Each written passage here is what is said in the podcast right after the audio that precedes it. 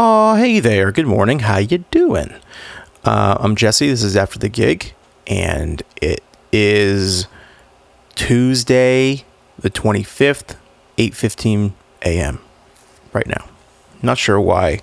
I recently found it important to mark the time because it's just going to show you how much how long it takes me to record this and then actually upload it. So I don't think I'm going to do that anymore after this time. So on the episode today, I have Miss Haley Steele. Haley Steele is a country artist. She has some really great and pop artists. I'm not going to put her in that put her in that box, but um, she has some new music coming out. At the end of this episode, we're going to play a new single that she has out called "All I Wanted." And it was co-produced by Brian Dawley, who was on a episode of this podcast. Really, really great friend as well. Uh, Haley, I met her when she was uh, doing some opening gigs with Stephen Kellogg um, back in the day. But before you get to the episode, I want to tell you about a couple things. So Carbon Leaf has gigs this weekend. That's very exciting. Manchester by the Sea in Massachusetts. Uh, we are doing uh, the Tupelo Music Hall Drive-In show. That's on Sunday. So Saturday and Sunday this weekend. I hope uh, those of you that are in the New England area will show your beautiful faces. Um, very excited to play. Just, I mean, you can tell by listening to this podcast how how much we need it. We need this. We need these shows um, just to play. You know, just to do it. Also, tomorrow night I will be live streaming. In this episode, we talk a little bit about how um, how Haley Steele is sick of the live streaming, but I'm not yet. I haven't gotten there yet. I have too much to improve on to uh, to stop and call it quits. But tomorrow night is the Over the Hump live stream, and it's over the hump now because it's after it's at night. So once you get through the workday on Wednesday, you're over the hump. But it also used to be on Thursday, so and I didn't want to change the name that's that, guys. I, as you can tell, I got nothing for you this morning. Um, this is my conversation with the lovely Haley Steele.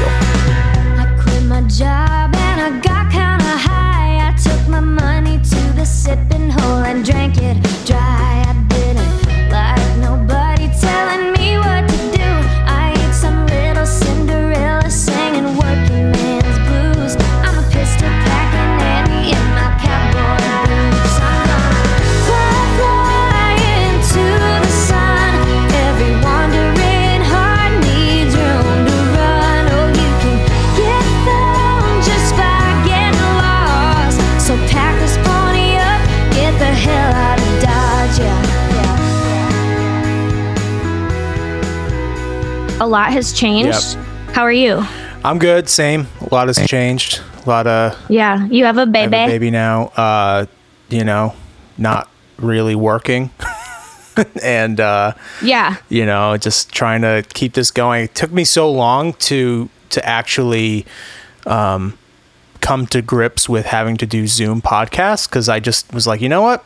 I really want to keep doing this, and I can't just let the fact that I want to do them in person hinder hinder the you know being able to do it. So I'm just like, okay, Yeah. I'll just I'll just do it this way and and the sound has been my biggest concern was the sound and then being able to like see you or see people and Yeah. uh it's worked out. It's kind of it's kind of Yeah. cool and I've been able to talk to people that I wasn't even going to be able to get into the same room with before. So this is great. Yeah. It sounds like you're kind of benefiting from this a little bit. A little bit. In a, in a weird in, way. in in other ways. Yeah, there's there's Yeah. pros and cons to the whole thing, so Oh yeah. Well, I feel the same way about the whole Zoom thing. Like, um, I've been spending a lot of time in South Dakota and for like the last year and a half, two years, and I never wanted to do video writes because there's something you just like you you can't touch the vibes. You can't feel the everything that you feel like in a in a room mm-hmm. with other writers. And then when quarantine started happening everywhere, everyone, even everyone in Nashville started doing Zoom write. So I kind of feel the same way. Like I've written some really good songs with people that I wouldn't have even been able to write with otherwise. So like I've actually I feel like I've gotten more work done during this then I've been like really productive creatively. What's something what what would make it different as far as like the creative process? You know, because if you're not in the same room with someone while writing a song, I guess I guess you can kind of be have your own thoughts to yourself, like in your own Yeah. space. You know what I mean by that?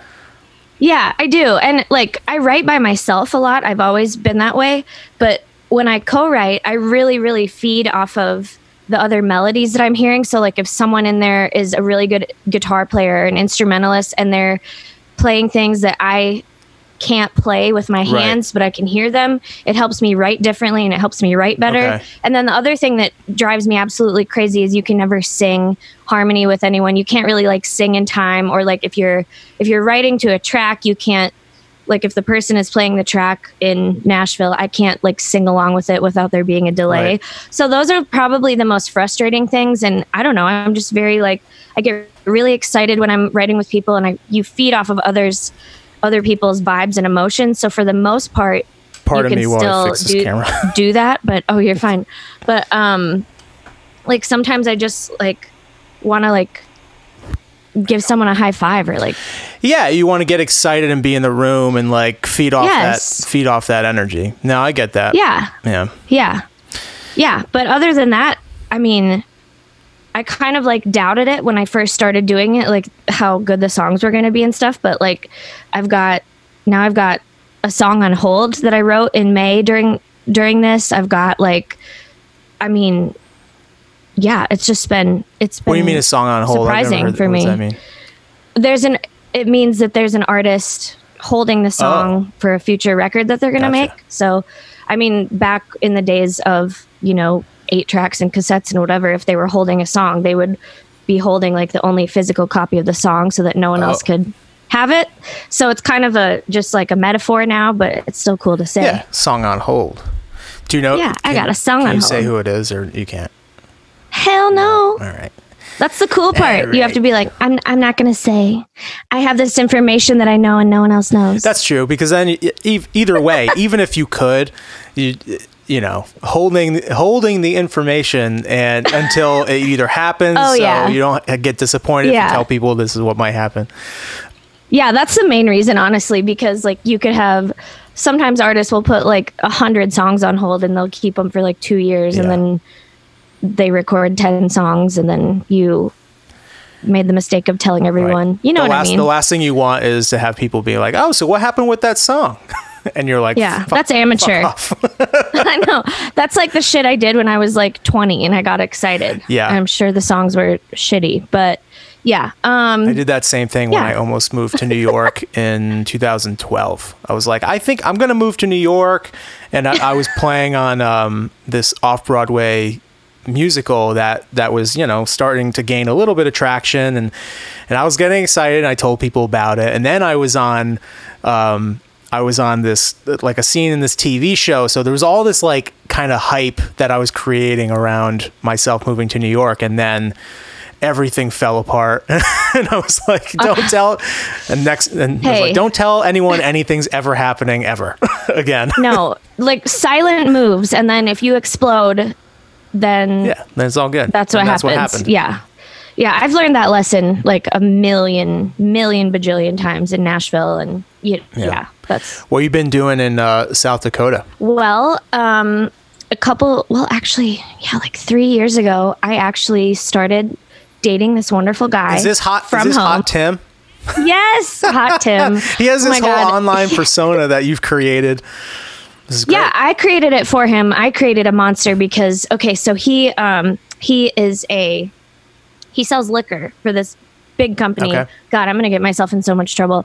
So um and he doesn't have he's not big on social media like he does Facebook and I think he like looks at TikTok sometimes, but for a while I had created him his own Instagram because all my friends in Nashville thought it was funny. And I can't remember who started calling him Hot Tim first, but I just ran It with it and it was awesome.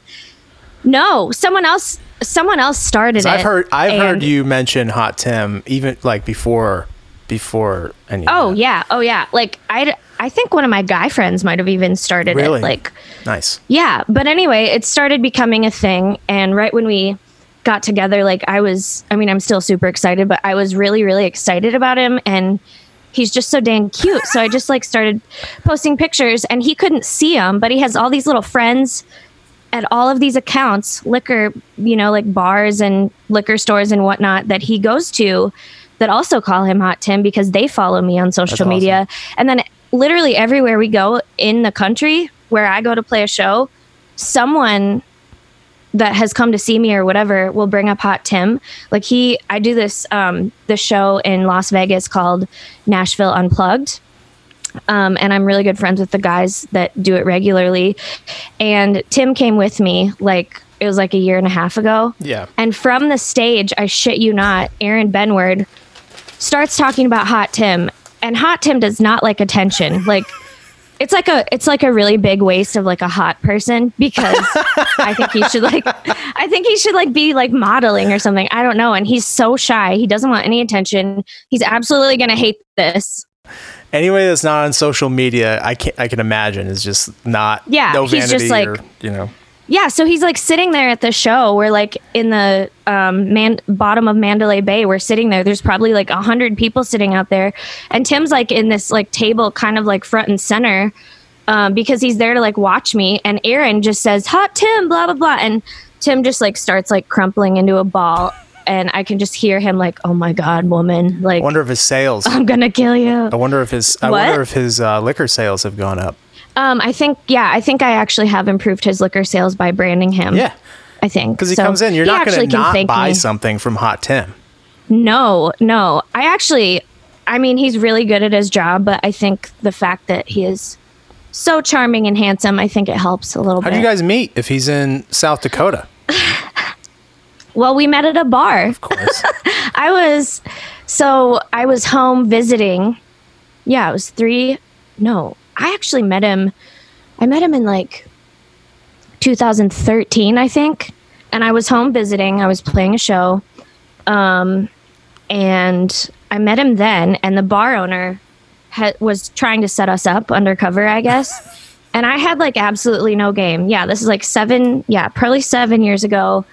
And for some God knows why reason, the bartender had given me a martini glass full of Fireball. So, like, to a liquor a liquor representative, that is not legit. That's not a legitimate thing to No. do at all. So I'm sitting there trying to think of stuff to talk to him about, and I'm like, I promise I don't do this all the time. Like, I don't drink Fireball out of martini glasses. I don't usually ever do it at all.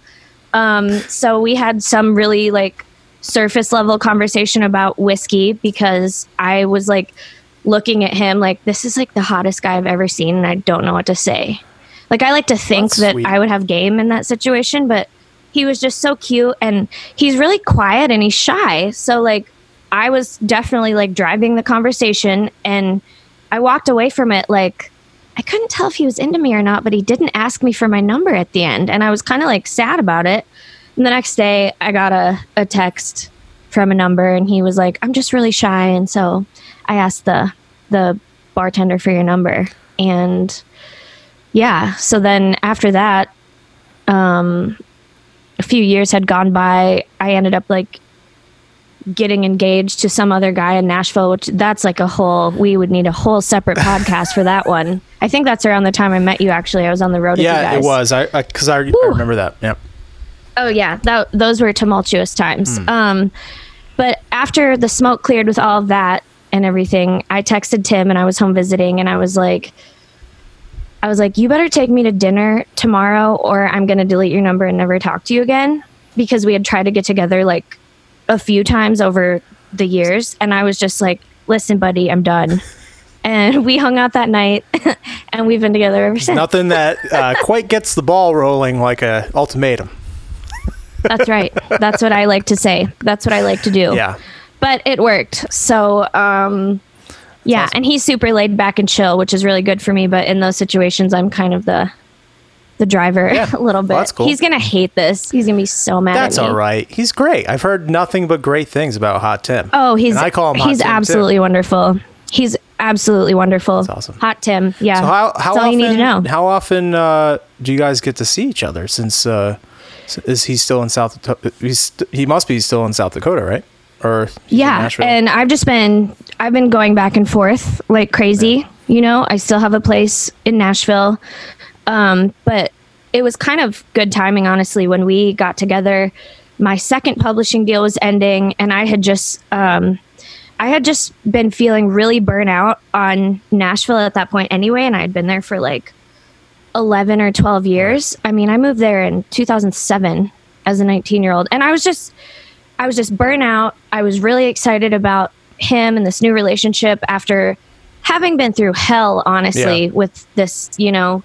Um, and I was just really, really excited and really happy. And so I was like, you know what? I'm going to just start going back and forth. I had basically no commitments in Nashville whatsoever because my pub deal ended. So I just, I've been going back and forth a lot. I've spent a lot of time up here, honestly.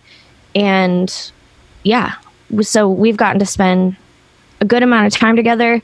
We know it works, and now I'm kind of I'm kind of itching to get kind of back into the into the Nashville yeah. thing a little bit more because I've I've missed it. Mm-hmm. I took a long a long break, and now I feel kind of ready to get back in the game, which is Yeah. what I'm doing with all this new music and stuff. But yeah, Yeah, the new song's great with with Brian. I thank love it. you. I, re- I really Thank do. I, I listened to it a bunch of times the other day. thank you so much. When uh, when did you start? Is is this song one of the uh, the Zoom writing sessions with that you did? with No, actually. So I was in Nashville. Um, the last time I was there actually was like, well, I was there in February and March, and um, I had I just kind of went um, balls to the wall. Sorry, mom. Um, but I I did all of these writes, and I haven't really been around a lot, so I was just ready to get a lot of stuff done. I applied myself, and Brian. Brian and I, we've known each other for Brian Dawley, who I co-wrote the song with. He produced the track beautifully. Um, I met them. I met Native Run before they even moved to Nashville, and they were making trips coming back and forth. So, Right. like 2012, I want to say. Um, so I've known those guys forever, and I became really good friends with Brian and Rachel. What talented people! That's like oh, I know. and Brian. and th- is, he, I mean, bo- both of them are incredible, but uh, you know, I know it's it's insane. I love them so much, and they're actually the reason that I ever like the reason I know you is through them Right. because when good old um, Stephen Kellogg was looking for a female opener back in like 2013 or 14, and Brian and Rachel sent Stephen my way, and that's how that's how I know Stephen. Yep. That's how I know Yeah. you. Um, that's how I know Will Hoge, who we just toured with last fall. Like, so yeah, Native Run was kind of it's like three degrees of Native Run, I guess. But anyway, Brian and I got together, um, and we were just catching up on life. This was, I think it was in, it was like mid March, after the crazy tornado happened in Nashville. I was there for that. Then the the COVID stuff started getting real. But anyway, to, I'm I'm turning this story into something so long. but That's okay. anyway, Got Brian time. Brian and I sat down. We're catching up. Um, I mean, it's been like years since I've been in that scene with like this certain group of friends after I went through all this stuff, whatever. So I really haven't even had a good chance to catch up with him. And um, his wife is at home with both of their kids. Their kids are so precious and adorable. I know. I love their pictures Um, but on. the baby was like, I think he was like two weeks old. Like he was super, super new. And I was just like, when I get around babies that are so cute like that, I get baby fever. And his daughter is like talking, saying big words, like asking if she can see my guitar. And I'm just like melting. I'm like, oh my God. And so we start talking about it. And I was like, God, I just, I wish that this was all I wanted. Like, I wish I didn't want the music thing. Yeah. You know, like if I could just be happy being a wife and a mom and like having a garden, I would totally do that. But I just want music so badly. I want to be on the road and, you know, I'm not ready for this stuff yet. Um, and Brian's eyes just got really big after I said, I just said, like, I wish that that was all I wanted or something. And he was like, oh my God, that's what we have to write. And he started playing this little lick and it uh-huh. just kind of like, it, it just fell right out. It just happened to us. And I was crying. I was super emotional the whole time.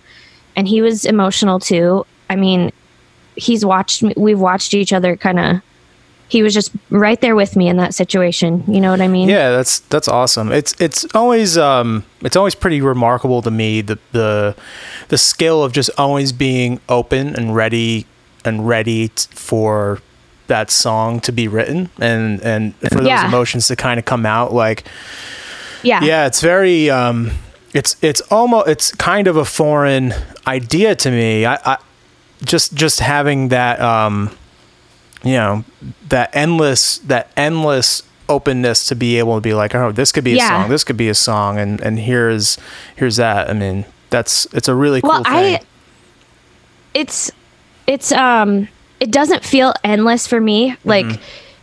i mean it is when i write by myself and a lot of times the songs that i write alone are like the special ones because i'm i don't have to be with anyone else. When i'm Right. writing those i don't have to be vulnerable but you like you can do that with certain co-writers that you know and brian's not just a co-writer you know like we've been really good friends for a long time and we've seen each other go through situations and those are the types of writers that you need to write those songs with like i would have never been able to just let let all that fall out because Yeah. i we wouldn't have been if it was just a co-writer that i sort of like surface level knew we wouldn't have even been talking about that Right, stuff you right. know but we were just like it was like getting coffee with a friend and then something like that just falls out like it it would have never happened with any yeah with somebody just else. like an average someone that I just co-wrote with and it was strictly business, you Yeah. know?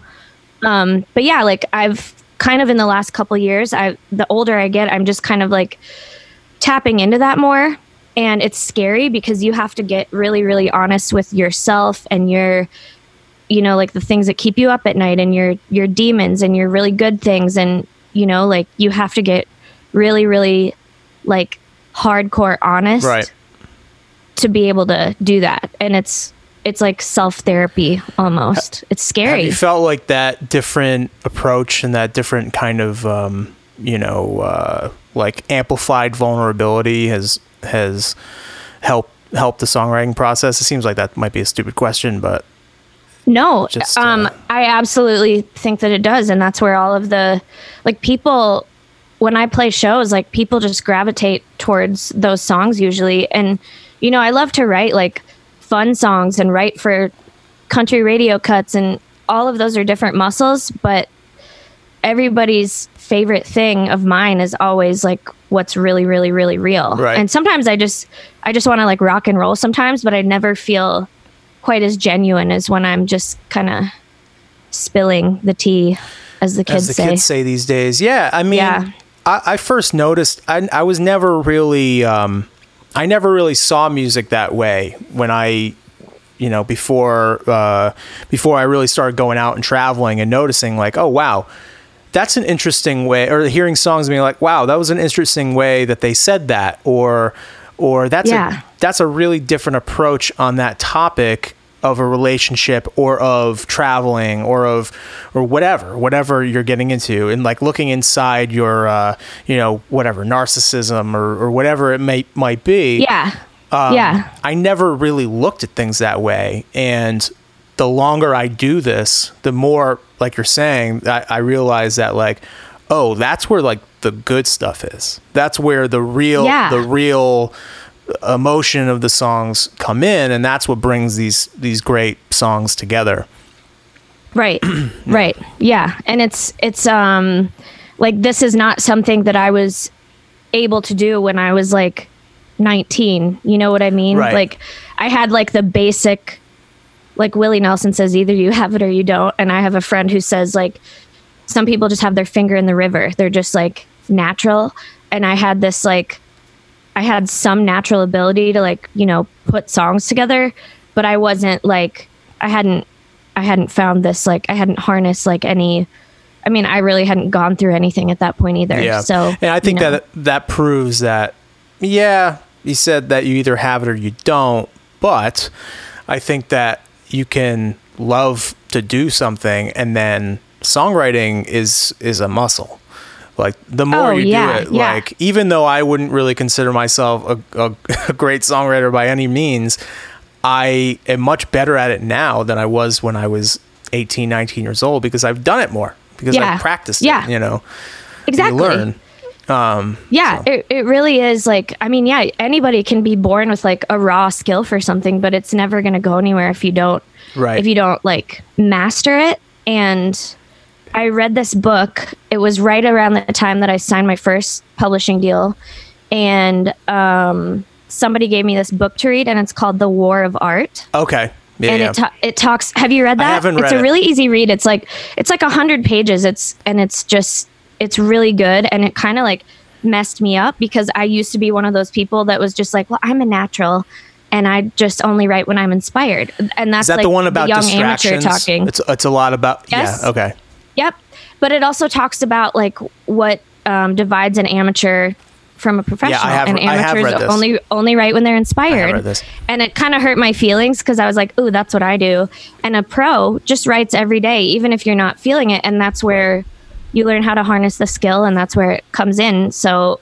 I think at this point I'm a little I'm like a mixture of both cuz I don't I don't sit down and force myself to write every day, Right. especially during the quarantine or whatever like you know, and I should, but that book kind of like will definitely rocked my world and anyone anybody in the creative field should read it because it's great and it'll really mess up your perspective in a good way. I read that book when I was actually when I was on the road with Stephen and uh, Andy. Sorensen. We were doing the postcard the uh, postcard tour. The three uh, it was like a trio.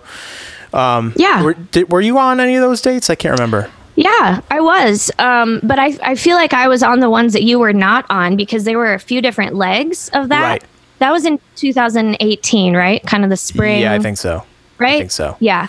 Um, I think it was just me, Stephen, and Shady the whole time. Yeah. So I don't think That makes sense. Yeah. That makes sense. Yeah. yeah. Um, yeah, uh, Andy had that book, and you know, if Andy's listening to this, I and it's not that book, but it sound it sounds like it was that one because it was really short. I read it in the hotel room, like Yeah. in, in an hour Yeah. or a couple hours. Yeah. Um, so I read it, and I was like, man, I am so distracted all the time, and it makes you it makes you realize that like anytime you have you know you have a guitar or whatever you could be doing something creative or you could be uh growing learning something and you decide Yeah. to flip on the tv and and watch and and watch uh six episodes or whatever which we're all which we're all guilty of yeah. that's that's the difference that's what that's Yeah. the the war we all fight is with our brains and wanting to be entertained and distracted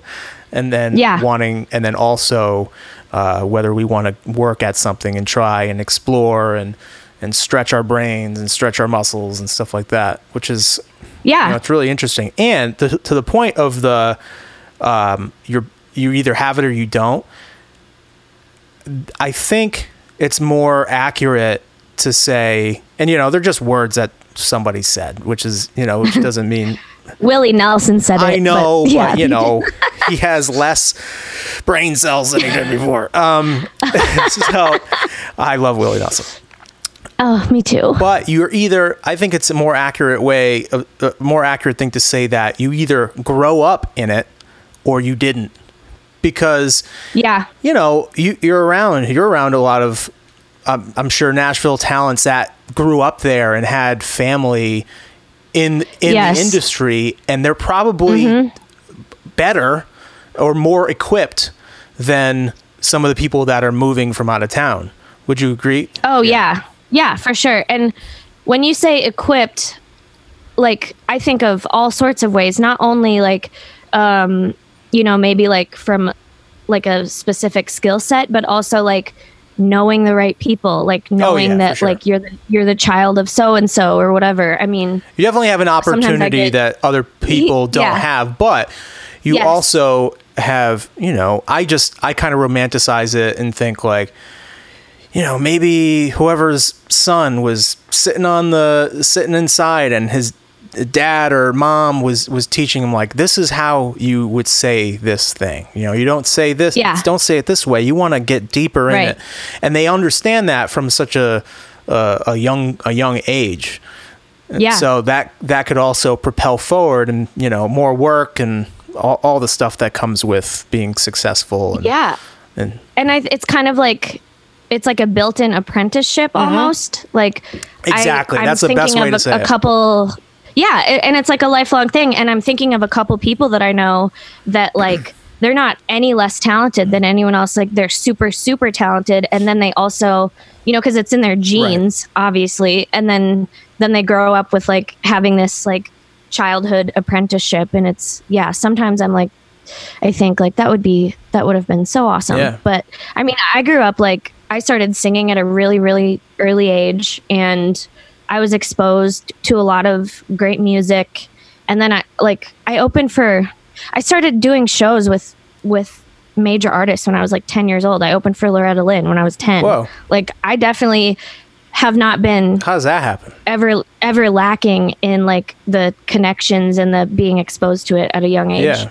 Um, well, so there's not a lot of little girl singers in South Dakota, and when I was little, um, I started I started playing at the state fair with this band. I don't know how the initial connection was made, and I just I started performing everywhere. But my dad and I together, we would call places like we would literally call casinos and fairs ourselves, send a press kit, whatever, and like ask if we could get gigs. That's great. So like I started booking myself as like a child basically, and one of the first things I did was that um, opening for Loretta Lynn at a casino. It was like a big, huge outdoor show That's awesome.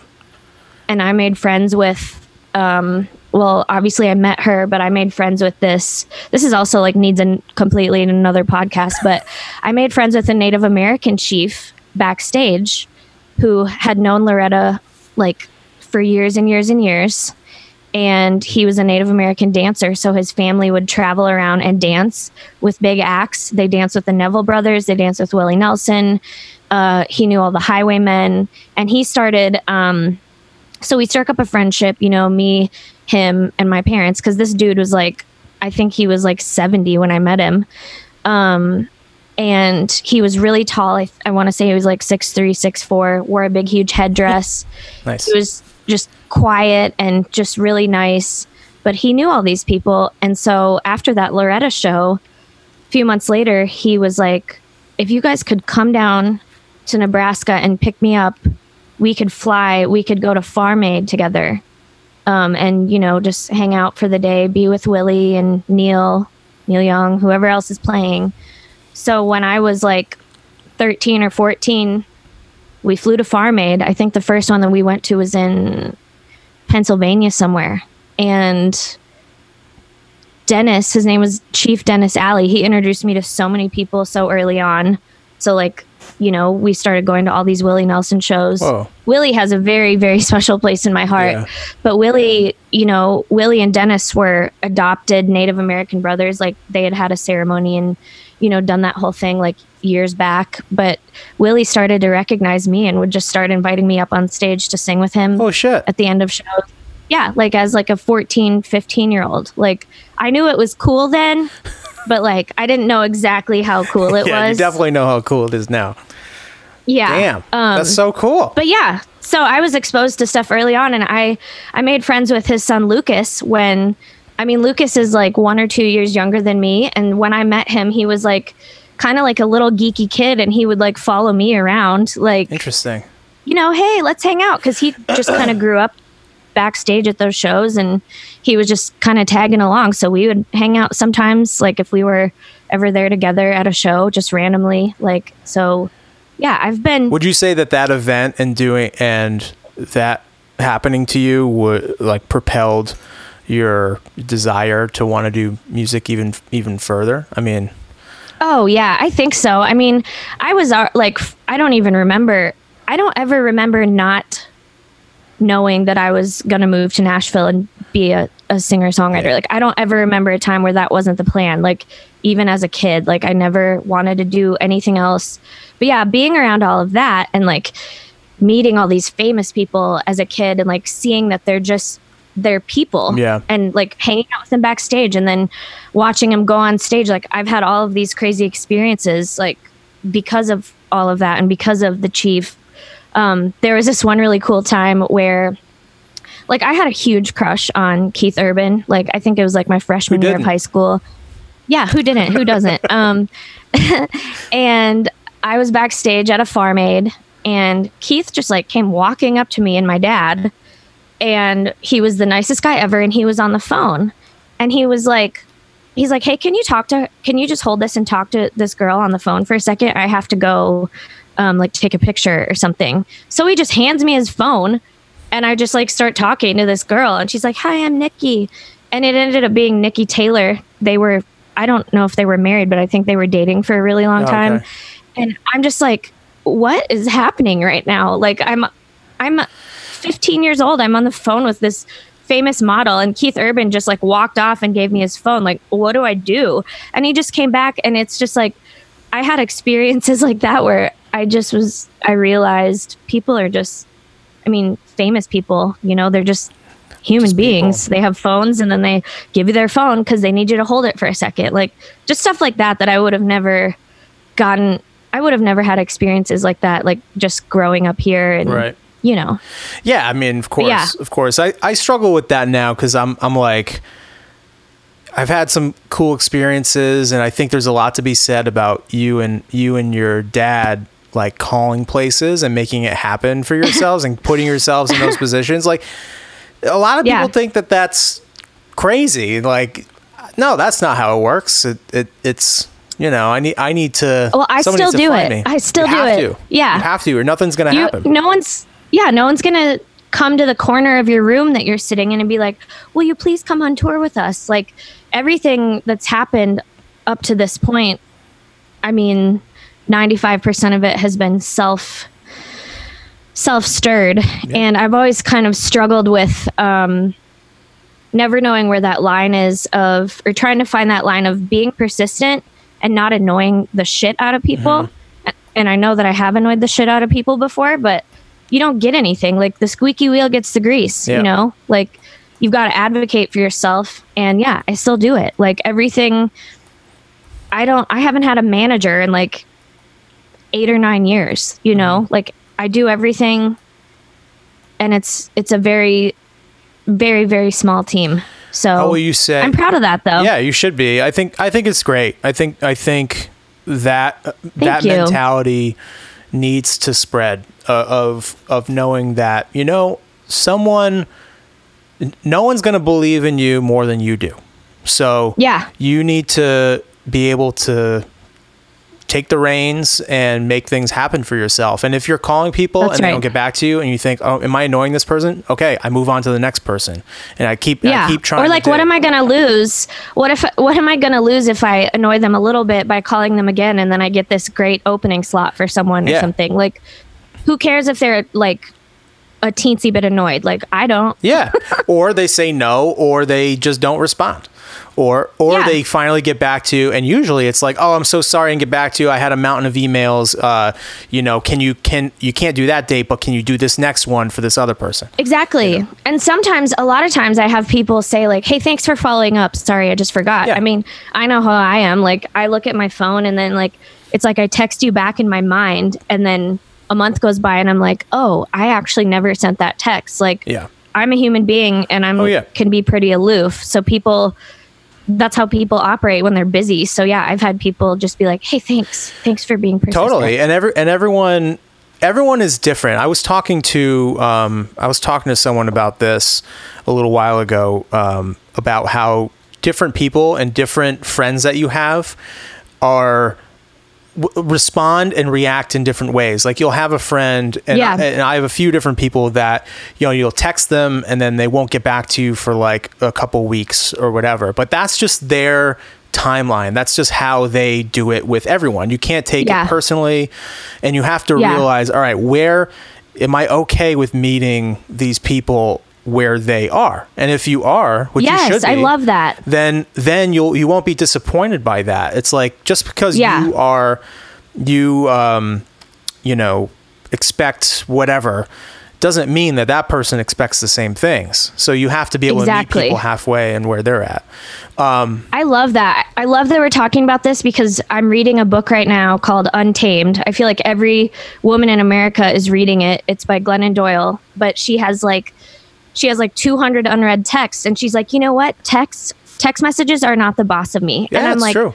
I love that because anybody who acts entitled to a response, like that's their ego talking. Mm-hmm. And I like I can be slow. I can be slow to get back to people. Sometimes I have anxiety. Sometimes I'm going through something where I just like don't have it in me to text a long response that it requires or whatever. But I've had people like say to like my parents even like, "Oh, she's hard to get a hold of." It. I'm like, "You know what? You're not entitled to an immediate response just because you sent me a text. Like I don't have to call you back. I don't like but it kind of makes me sound like a bitch, but uh, it's just like respecting someone else's space and like with social media, I've had this conversation with another girlfriend. You know, we've both like done a lot of like inner work and gone to therapy and worked really hard on boundaries. That's a boundary. And like it drives me nuts when like if someone texts you and you don't text them back and then I post something on social media, like still that's a different completely different space and you're not required to respond to someone just because you're posting on social media. Right. Like it's a whole I could go down this whole rabbit hole, but it's just it's just a boundary thing and re- respecting people's like brain space that they're currently in, just like you Yeah, said. and a lot of times with like emails in particular, I'll leave it because it's something that I need to think about, and I won't.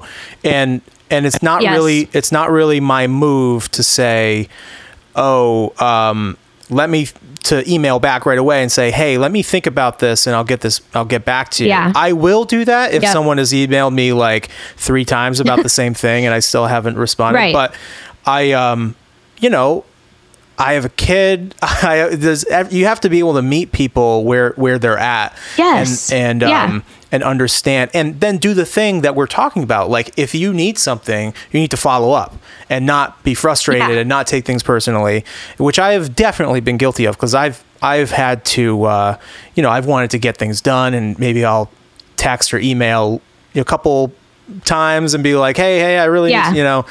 But You're right. that's part of that's part of the thing and if and if not you can't let one thing derail everything you have to you have to Yeah, be able to move exactly. on and live your life I know. I always try to not take it personally when someone doesn't respond.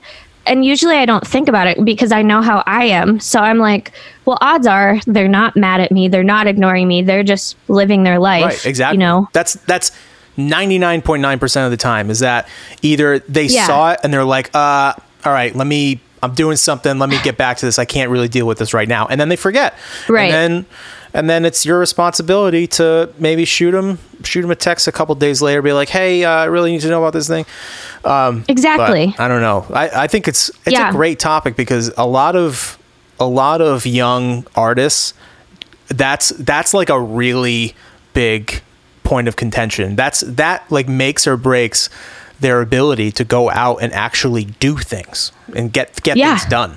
You know. Yeah.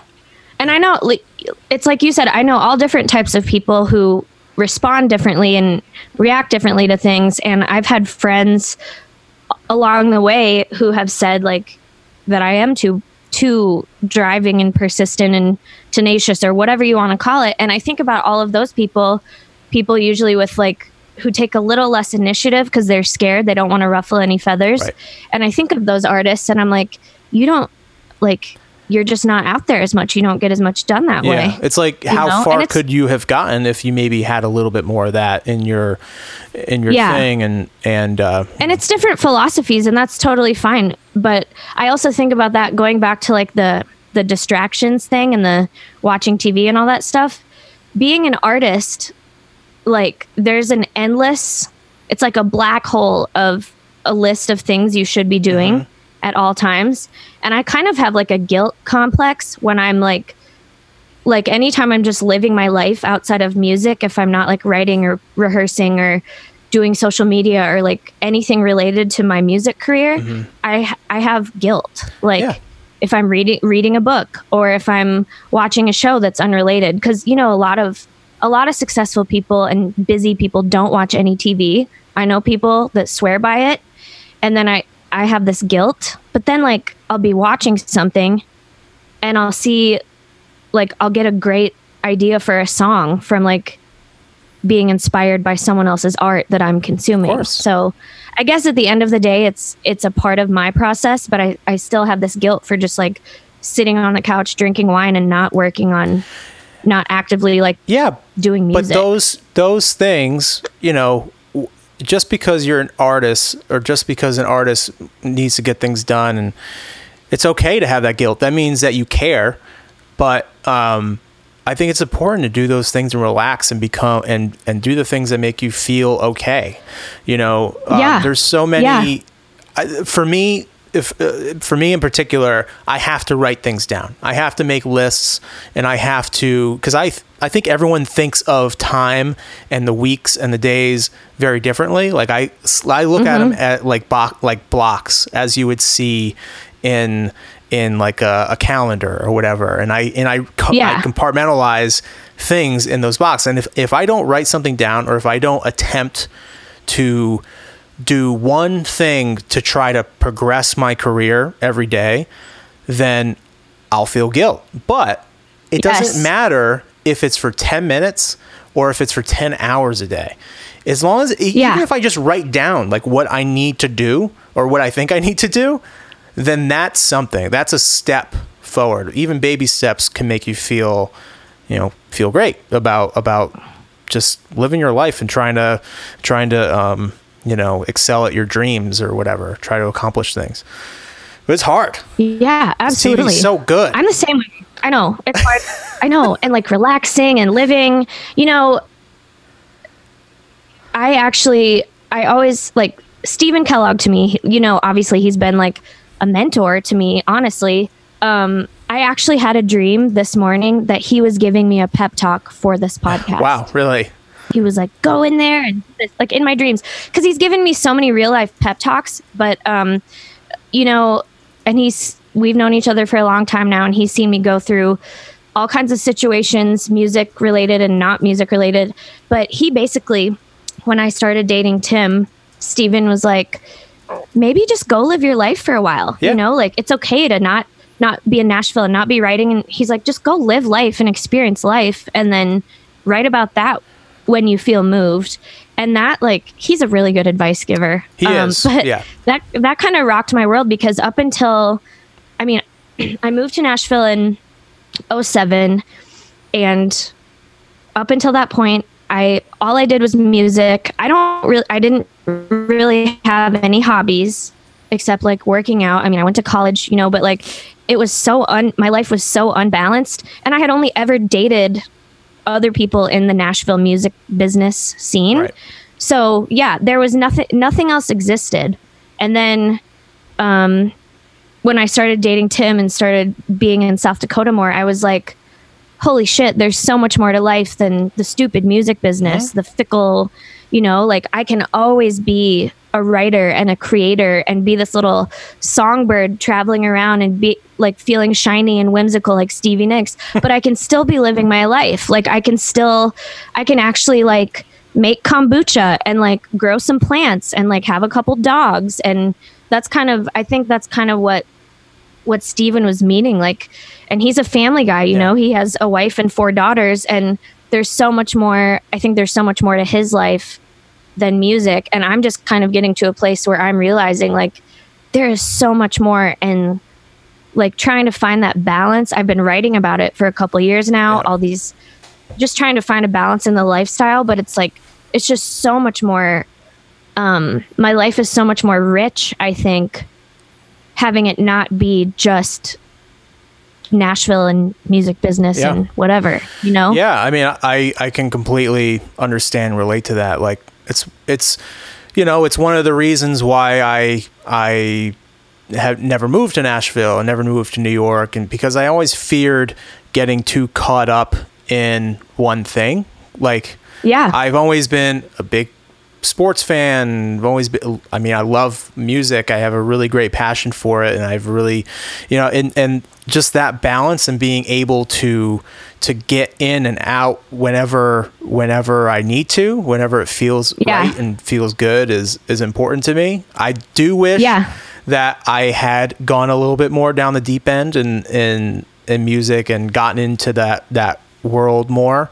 Um, but I just think, you know, I don't know if it's me just trying to, you know, uh, uh, explain it to myself just just how, how I need to, but it's just uh, I. F- I totally understand what you're saying, though. It's kind of a grass is greener situation. Yeah. I mean, it's like you live your I feel life. that way still. It's like you have you have to do the things that make you happy. You have to live your life, and if you're one place and you want to get somewhere else, you have to be able to find the joy in where you are, and uh, Yeah. and also you know be able to look at things in another way. It's like we create all this stuff around us, so like we make our own good time. I truly believe that. So yeah, cool. that's absolutely true. And I feel like for people like me and you, it's so easy to get caught up in that one thing.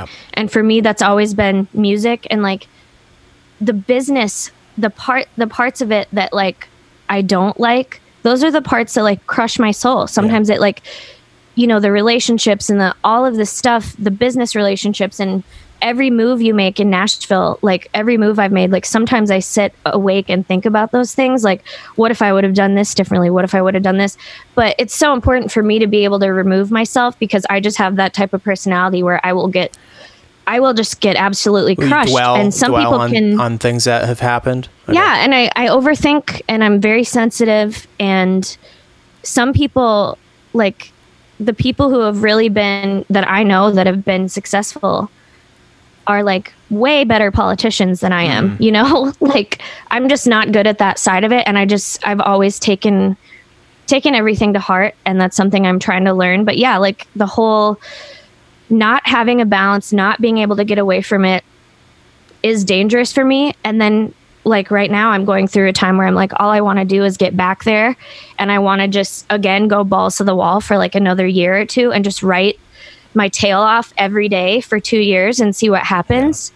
And then but then when I when I'm in that phase, I'm burned out all the time. So it's like you can't I can't have everything. I'm just trying to like I'm just trying to find that balance. But maybe you can still, take maybe know? you can take that that uh, you know balance approach when you you know are in Nashville all the time working on songs and take it try to balance out Yeah. each day you know and make make sure that um, you know if you feel like you're if if you're getting overwhelmed by something just remember tomorrow's another day something didn't work out Yep. today and we're going to try again tomorrow and that's all you can do and you just try to string Yeah. together days and wins and it's just um, That's right. it's hard. It's it's a hard because I mean, my, me myself, I'm like, I I hate the idea of rejection. I hate I hate it. Like I Yeah, I don't we all? I mean, but the thing is, for me, it kind of it hurts. it hurts a lot because I I won't do something because of the fear of how it's going to be perceived by anyone. Like I have a hard time writing songs and putting them out there because I know that I I know so many great songwriters and I don't want to be embarrassed. so Well, that means that you're a true creator because the the people who like you're really self-aware. I and guess like the best ones are like I, I don't think this is going to be good enough. Like have you have you seen that list of like the creative process? It's like this is great. This is okay. Oh, yeah. This is shit. Oh my god. And then you're like I don't want to put this out. Like Yeah, yeah, I yeah. had like of like a mental meltdown before I released this song because I was like, well, we think it's a really good song to us, but like compared to everyone else that we know, like, is this going to hold up? And of course it Yeah, does. but like, great. you go through this thing right before where you're like, oh my God, am I really going to do this? It's like the war of art. It goes back to like the distraction and resistance of just letting it letting it be released Right. like the hard that's the hardest part is just pushing that button Yeah, I'm you know, trying. I'm trying my hardest because I've been I've been writing a bunch lately. And I'm trying. I'm gonna release something, and I'm just um, I'm just trying my hardest to get to the place where I feel like just comfortable with myself and not worrying and not even Yeah. listening to what people think about it because it's gonna it's gonna be what it what it is you know so whatever whatever happens happens and i just uh i think it's worse to to fear what other people think rather than to have them think what they're gonna Yeah. think and i don't know people are always going to have opinions anyway. I'm trying to get better at that too because I was also like, you know, putting songs out now. It's like, it's hard to listen to music just as a listener when you're in the industry. And I was like, you know what? I'm probably going to get opinions from like five different producers or five different songwriters who were like, I would have said this here, I would have done this Right. here. And I just, I, I'm not sending my new music to anyone.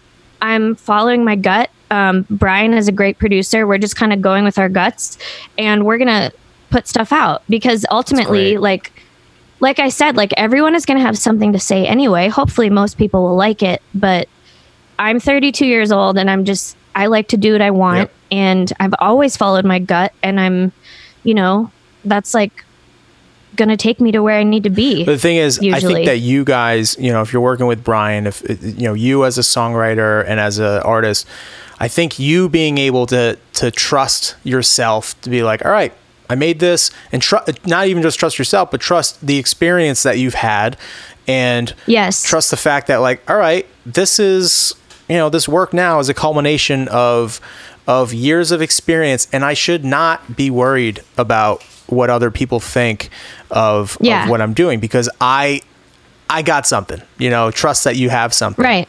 Which is cool. Right. And I'm trying to walk, I'm always trying to walk that line too of um, when I was younger, and maybe even still a little bit now, people would realize that I wasn't the greatest at taking constructive criticism. And I still struggle with it because sometimes I don't trust those criticisms from other people as much as I trust my own gut. And I feel like I get misunderstood a lot of the times. Um, like especially like in a publishing deal scenario where a lot of times your publisher is trying to steer you more towards like this might have a more likelihood of getting recorded by someone else if you do this this and Right. this but like when i'm writing for myself usually i'm like i'm not usually opening the floor for criticism because it it doesn't matter. Like every you know it's just what we were saying. Like everyone's going to have an opinion. I'm just kind of at a point where unless you're my publisher and i'm trying to get a song on the radio i'm just going to do my thing Uh, and it's a hailey steele song so Right. This is exactly how it's going to be. Will you critique? Will, yeah. Will you critique your own um your own final product? Yes, I've actually gotten, and that's another reason I'm not just like, I'm not just writing a song and then not editing and just letting it be garbage. You Right. know, like sometimes now I am a much better editor than I was even like two or three years ago because I've been writing a lot by myself and I will live with the song for like weeks and then change something, you know, Yeah. like I'm I'm way more into the editing process now, which I think is comes with a lot of experience in writing with a lot of other good editors. Mm-hmm. Because I do know a lot of those in Nashville as well who have checked me and edited me. So I'm not saying that I'm completely closed to to constructive criticism. I just have to trust. Has trust to be someone you trust. That makes sense. yeah, and a lot of times I'm I'm coming at it from a place of like, well, if you're not a songwriter and you've never played a show for an audience to see how someone responds to a song, I'm gonna have a harder time trusting you. Yep. But if you are, like, I take advice from other great songwriters that I respect. You know, like I'll send songs. Um, I send songs to my friend Jessica all the time. I send songs to Stephen sometimes, like, and to get like some like his stamp of approval to me, like I sent him a song a couple months ago and he said he was like, That's a great lyric. I'm like, Oh my God, I don't I don't need anyone else's advice. Yeah. I don't care what anyone else says. To have a stamp of approval like that from somebody creative that you respect is like that's the best Yeah. criticism. And everyone hears everyone hears um, music differently. So Yeah. whoever you send the the music to is going to hear the song differently than you are. Yeah. So Yeah. I like I also like to send music um, to friends of mine. My buddy Nick, who is a you know big audiophile, just loves music and like likes Mm-hmm. really popular music. He's he's pointed me in the direction of stuff that hasn't like kind of gotten popular yet and Mm-hmm. will will be like oh this is going to be the next thing and it is so i send stuff to him to see all right what do you think of this uh, from a listener perspective because i think artists kind of Right. you know sometimes if if you send it to uh, an, another artist or in, in my experience sometimes they'll be like yeah but what they, they try to give you other suggestion suggestions that you're like all right well i don't know that's not really what you know on, on like a technical standpoint and like a creative standpoint and you're like yeah, Yeah. you're just not really in the headspace that i was in or whatever so Exactly. so i'd rather give it to somebody like nick th- and have him be like yeah i don't know about that or or be like, "Oh, this is cool," and then be like, "All right, I'll send that out. I don't care. Like whatever happens, Right. you know, this is from a Right. listener." But Yeah.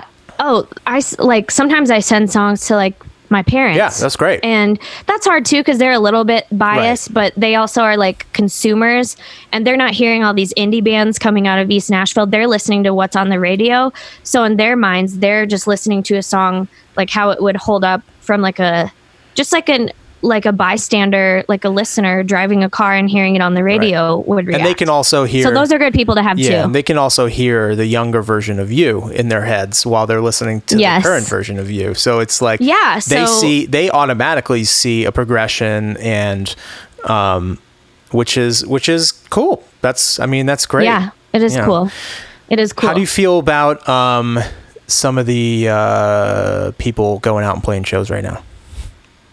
I mean, okay, here's the thing. Like everyone everyone's running out of money. Right. Everyone needs to work. Right. Like mama needs to work. Like it's kind of scary, but at the same time, like um there was a major a bigger country artist who played a show in Tennessee like a couple weeks ago. I said his name on the podcast. no so- social distancing. Chase Rice. Oh, you did? Okay. Yeah. So no social distancing was taking place. And um, actually, a lot of other country stars spoke up about it, which I was. I was like proud of that that community because a lot of times nobody wants to ruffle feathers Against- again, against but it or in defense of it. um against it actually Yeah. because you know it's like people's safety and you can't like I think there were like thousands there were like a couple thousand people Yeah. there and it's like oh my god no this is gonna undo this could undo um all of the progress that like who- I mean who knows where all of those people were going back to after that show um you know and it's like nothing personal against that person but I it's like this is just not the time. Like everyone is struggling. This is just not the time to like have a show. like people because i mean the last thing that comes back is going to be concerts and packed venues it's going to be the, it's I going to be the last thing It's so depressing. but the thing is it's like we're not getting any kind of financial help from the government so it's like no. we're, we're kind of uh i i kind of i i uh, i hated on them pretty hard in the episode but now that other people are starting to do it and we're getting a very bad example from leadership yeah. Yeah. and really no help. It's almost like, all right, if you guys are throwing in the towel on trying to control this thing and you're not going to help us out, like we need to do something as far as Yeah. making money because the money's running out. It's run out. yeah. And So and it's like how many live streams can we do? Like everyone is tired, sick and tired of live streams and like the I haven't done the thing like I mean a lot of people are doing the like they'll put up a tip jar and then do a live stream. Yeah. I just haven't like I've done it. I haven't wanted to like exhaust that resource yet because I think everyone everyone's doing it so much and I totally understand. Like I should I should have been doing it like you know, but I don't I just I don't even know what the point of this is other than like I'm kind of in like a I've been calling it regression depression mm-hmm. because our the phases are regressing now and I'm just like oh my god it's going to be like next year before I can like before anyone is going to be able to go play. Yeah. and like that's like my that's like what keeps me excited about life is like seeing people and playing shows and traveling and being on the road and we can't do any of that. So and I think I think yeah it's kind of upsetting. Yeah, and I think musicians a lot of times we take in situations like this, uh, it becomes a very everyone's kind of quiet, and it becomes like, all right, let's just see what happens, and we'll go. We don't want to ruffle any feathers, but I think it's time for for some artists to start speaking up, being like, hey, what is the deal here? Like, Yeah, we're not getting, what are we doing? We're not getting any help because I mean, you see you know billion billionaires getting bailed out and then there's a whole Yeah. there's a whole generation and a whole uh, group of songwriters and artists and sound people ev- every industry of entertainment is getting completely fucked over and now Yeah. people won't even don't even want to wear masks for some reason and and uh and now it's going to go back to lockdown so it's going to be even longer that we Yeah. that we can't work so i just i don't i don't get it and i think that some artists need to uh, to speak up. The artists that have a voice that can get that can get their their voices heard in government and, and places that we really need it right now. Yeah, I mean, we've got to do something like all like so many of my friends over the past few months in Nashville have lost their jobs. Yeah. And it's not even like a shock anymore when I hear of another person like being let go or you know like I just talked to one of my best friends last night um who's been on salary with like a major label artist and that artist ran out of money. So now it's like what do we do now? Now she has to like work a full-time job somewhere where it's not even really safe to be working anywhere in public anyway. Like it is it is really depressing and i'm i'm the type of person that like i'm i'm a goal oriented person i always say there has to be a carrot dangling and when i don't have those carrots like when i don't have the next date on my calendar or something i'm completely like sad and unmotivated Yeah. so like all I'm doing and thankfully like I I have this recording equipment now and I know how to record myself. So I'm able to make music with people remotely and I can keep like putting music out. Right. Um but that's like that's kind of the only thing that I can do right now. Yeah. And then I'm just like distracting myself with like teaching my dogs new tricks and I literally I started making I started growing and making kombucha like back in March. How you do I'm that? doing that. Is Oh, it's like it's crazy. So kombu- do you like kombucha always always see I don't I've never really had it, but the way it's been described to me, like I've read the labels and I've you don't want it? and I don't want it. It, it just seems like so gross. but Okay, it is. Well, it's a little bit gross, but I feel like there's just like people are either like hardcore, they love it or they hate it. Right. But basically, it's really really good for you. It's really good for like the bacteria in your gut and stuff. Yeah. Oh my god, I have a hobby now. I I something I like can do. talk about something other than music. So, um Tim actually he's a really good gift giver and i mentioned something one time like a couple years ago about wanting to make kombucha Mm-hmm. so he got me this like um, container for my birthday i had a real birthday this year i'm a leap year baby really? yes Oh my yes god, what are you? Are you did you just turn 5 or something? no i just turned eight, 8. i know i'm old um, but he got me this kombucha thing for my birthday and i started making it while I was in Nashville. And so you can either this is the gross part. So you have to you have to acquire the SCOBY, which is like the it looks like a lily pad basically, but it's like the live cultures that make kombucha good for you. Okay. And they feed on caffeine and sugar and then they just grow. Um it's that's like the gross part. But you either have so to acquire nasty. one it is. So you have to acquire one from like an underground kombucha brewer in wherever. Okay. Or you can grow one yourself. So guess what I wanted to do? Grow yourself. I wanted to grow one myself from scratch. I was like, I don't need anyone else's help. That's right. So you brew it and you wait. It takes like it usually takes about I want to say my first one took about 2 weeks to form and then you can do a batch your first batch of kombucha. And so I've and you can use the same SCOBY like you can keep it healthy for like a year or two. Really? And it's nasty. It just like gets thicker. It's like a big lily pad. But I up until like 2 weeks ago was using the same one. So I used it for like f- almost 4 months and you can flavor it and it's just kind of like it's kind of like watching paint dry, you know? Like it takes like at least uh, you can do like six days, you can do 10 days. It just depends on how acidic it is. This is like really nerdy stuff. but great. now I'm like, I'm a kombucha farmer. Um, Tim is calling me a botanist because I like, I got all these plants this summer and I haven't killed any of them yet. That's great. This is like the first time in my life I've been home long enough to have plants.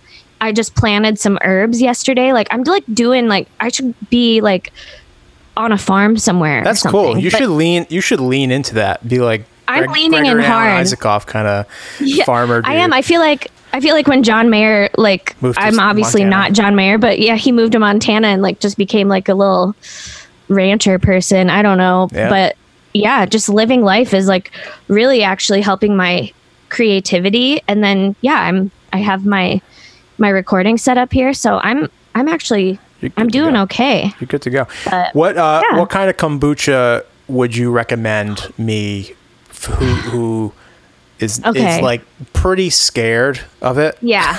I think I think you need something flavored. Yep. The plain stuff is like just I think like dank is a good word for it because it's just like eh. um I like something that's like I've been making raspberry cuz that raspberry kind of cuts the acidity a little bit. It it like makes it a little bit sweeter. I like raspberry So- a lot. I'm I'm a big okay well raspberry. i would i would and the brand that i really like is that is very popular now is called what's it called crap I didn't realize there was more brands. But I guess that makes sense Um, because people can make it. is it synergy i think it's called Syn- synergy Yeah, I, I've definitely Yeah. Um, recognized that. It has like a little plus on it. yep and there's a flavor called there's like gingerade i like ginger too because ginger also kind of cuts out that like nasty taste but it's really good for you and it's helped me with like i used to struggle a lot especially on the road with like just like acid reflux and like vocal problems Yeah. and stuff it's really really helpful for that and it keeps you it's just really good for your health I'm gonna try that out. I'm gonna- overall. I've never. Yeah, you should. I have, you know, I, I don't know if you know, I have Crohn's disease, so it, I, I, Oh. it might, it might, uh, Oh. it might help that kind of thing. So I'm always looking for. I mean, I'm not a natural way. doctor. I'm not a doctor, but I feel like it it would probably Cure me. help be helpful. Yeah, maybe it would cure you and then then you could start growing your own like me. I could send I could mail you a piece of my SCOBY. That will- sounds so gross. Oh my god. I will tell you that if there's anything that I am less likely of doing, it is making my own kombucha.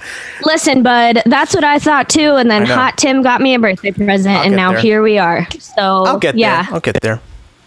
Yeah, but just start with like a little bit of that and then yeah, just see where it takes you. All right. Well, Hailey, this was great. This was This was so fun. this was awesome. Is there anything? Yeah, it's um, so good to so good to talk to you. Yeah, it's good to talk to you too. Are you? Uh, do you have plans of releasing uh, any more singles or anything as of right now?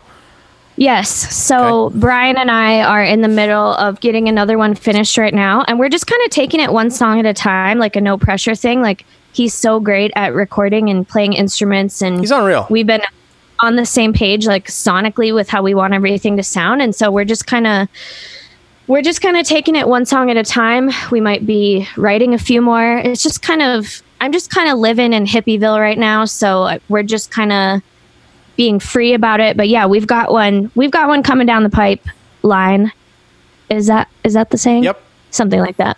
Um. Yeah. So we've got another one coming, and then we'll just kind of see see where it goes after that. But yeah, Awesome. I'm really really excited about what we've been able to do so far. Well, make sure you uh, stay safe out there and say hello to Hot Tim for me. You too. I will. And um, yeah, I think I think we got an episode here. This is pretty good. Awesome. Thank you so much for having me. And that is my conversation with Hailey Steele. Hope you enjoyed it. Check out after the gig on patreon.com if you want to support the podcast. So it's patreon.com slash after the gig. Come check me out on Facebook Live tomorrow night on my personal page for Over the Hump live stream songs and hangout. Um, what else? You can email into the podcast after the gig pod at gmail.com. And that's it, guys. Let's keep it let's keep it simple this week. That's the motto of the week. Let's keep it simple. Keep it simple. Have a great week and I will see you next week. Bye. If you were all I wanted, I'd marry you today. Walk right down the aisle with nothing standing in my way. I could be your wife and mother, grow some daisies in the yard. A simple life that wouldn't be so hard. I'd be on top of the world.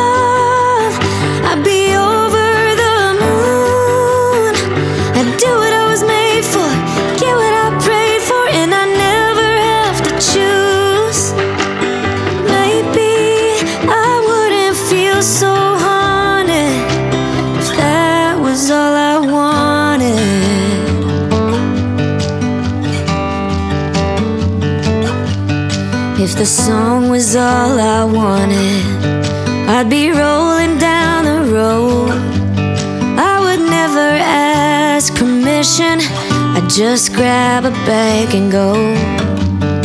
I could be just like my heroes, sell out every town. Like a shooting star that never hits the ground.